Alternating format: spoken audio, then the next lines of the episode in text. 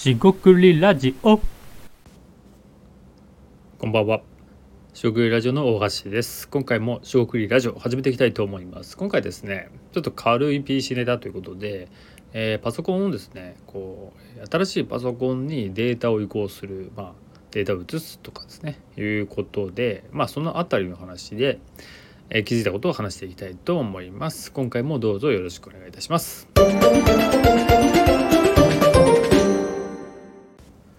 はい、四国ラジオの大橋です。今回ですね、パソコンネタですね。パソコン PC ネタということで、えっと、僕がですね、新しいパソコン買ったとかそういう話じゃないんですが、まあ、あの、えー近しい人から話を聞いて、えーそのネタになります。でですね、まあ、あのーそのパソコンのですね、データの移行ということですね。まあ、いわゆるセ,、えセットアップとかですね、パソコンを、まあ、え新しいのにするというところで、特に古いパソコンを使っ、まあ、古いパソコンで今までパソコンを使っていて新しくパソコンを買い替えた、買い直したっていう時に必ずあることだと思います。つまりデータを移す。使っていたデータを移す。でもうあのーなんて言えばいいですよね。面倒くさいからもう新しいので全部やりますっていう人は、まあ、結構いないんじゃないかなと思ってますけど、まあ、そのあたりどうかはちょっと置いといて。でこのパソコンのデータ移行ってまあまあえっとなんていうんですか昔から変わってないなと思ってる点と、えー変わってる点が、まあ、いくつかあると。まあ、一つはさすがにその、えー成熟といいますか、えーなんかし進化っていうことが合ってるか分かりませんが、まあ、発展してきてて、えー簡単にできるようになったっていうことですね。あの僕がやったやつでもですね昔ですねパソコンを、まあ、Windows であれば8とかちょっと古いんですが、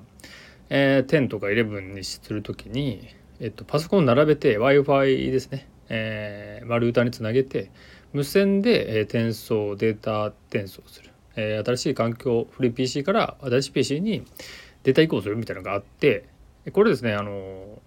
えー僕は iPhone を使ってるんですが iPhone でもですね、えー昔買い替えた時も同じようなことができておお進んでるなっていうふうに思いました、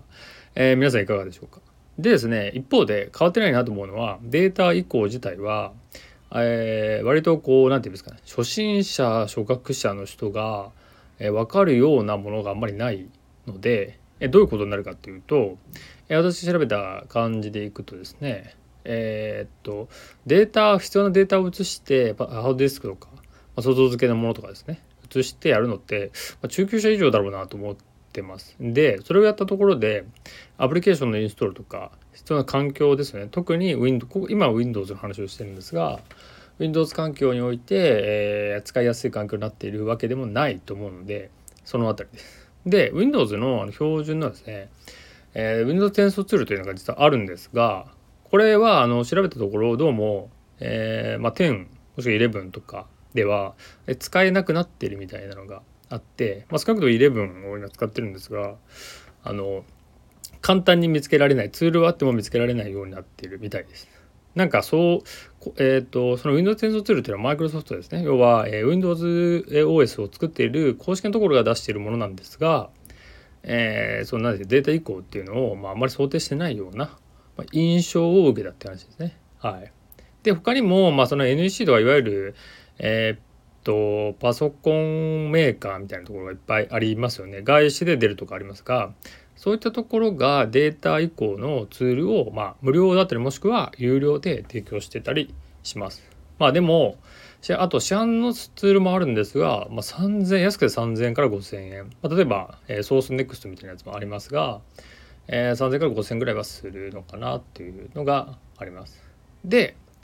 えー最後にですねマニアックなやり方として、えー Windows 11ですね。11でやるときに、えーシステムのバックアップと復元っていうのがありましてそのバックアップと復元でやるっていうのもありかなと思うんですがこれはですねどちらかというとデータ移行のためというよりもリカバリーですね。要は自分のパソコンが回復するためにやるっていう行為なんで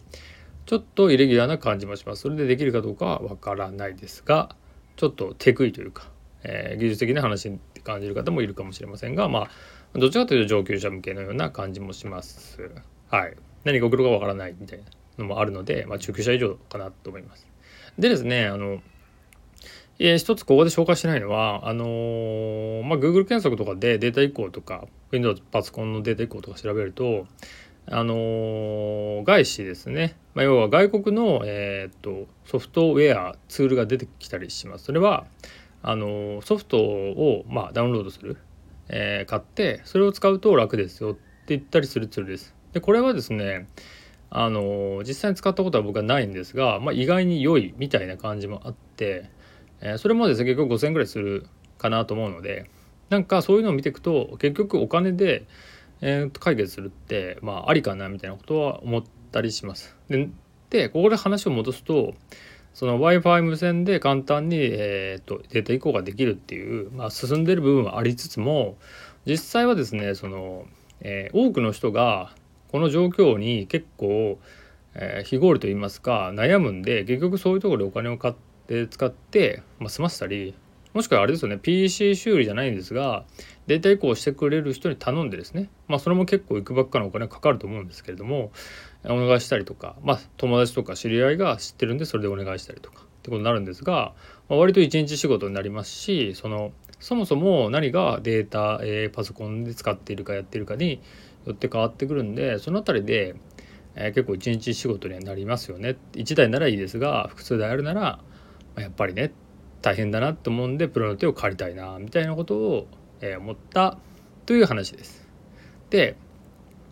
あのまあオチはそんなないんですがその変わってないなと思ったのは、まあ、要はパソコン初心者とか初学者にとってはなんかひどく面倒くさくてそのもっと,、えっと直感的に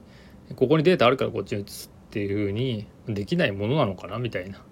えー、ことは思ったりしました。で意外にですねこういう、えー、非合理やり方があんまり、えー、洗練されてないところでがあったのでそういうデータ移行ソフトっていうのが出てきてて、えー、なんか活用されてるのかなとも思ったんで、まあ、ビジネスとしてですねそこに参入するできるっていうことはないあ簡単にできるとは思いませんがとはいえですね、えー、そのツールを、えー、買わなければいけない、まあ、5,000円を安いと思うか高いと思うか、えー、パソコンをえ買う時にいろいろオプションつけたり性能が良くするって時にどんどん金額が高くなっていくと思いますが、え、それはですね不動産とか、まあ、いろんな車とかですね高いものを買う時もなんか一緒のような感覚もあって、まあ、パソコンに全然お金かけたくない人もいるので、まあ、一概に言えないんですが、えー、少しでもかけていいって思う時に自身の環境を移すとかって、えー、結構なんか盲点と言いますか、えー、そんな年年に1回変えるとかね買い直す人っていないかもしれませんが、えー、数年間で買い替えるっていう人はいると思っててそういう時って、えー、皆さんどうしてんだろうかってこともふと思いました、えー、今回はパソコンネタデータ移行ネタということで以上となります、えそういうですね。まあ日常のまあ小さなことですが、え不満とかですね。気づいたことをえー、深掘りしていくと実はあ面白いビジネスアイデア、まあ、小商いですね。小さな、えー、商売。アイデアになるかもしれないので、えー、何か気づいたらそういったことを、えー、っと、えー、深深掘りしてみるとですね面白いかもしれません。ここまでお聞きいただきましてありがとうございました、えー、それでは一日お疲れ様でした。失礼いたします。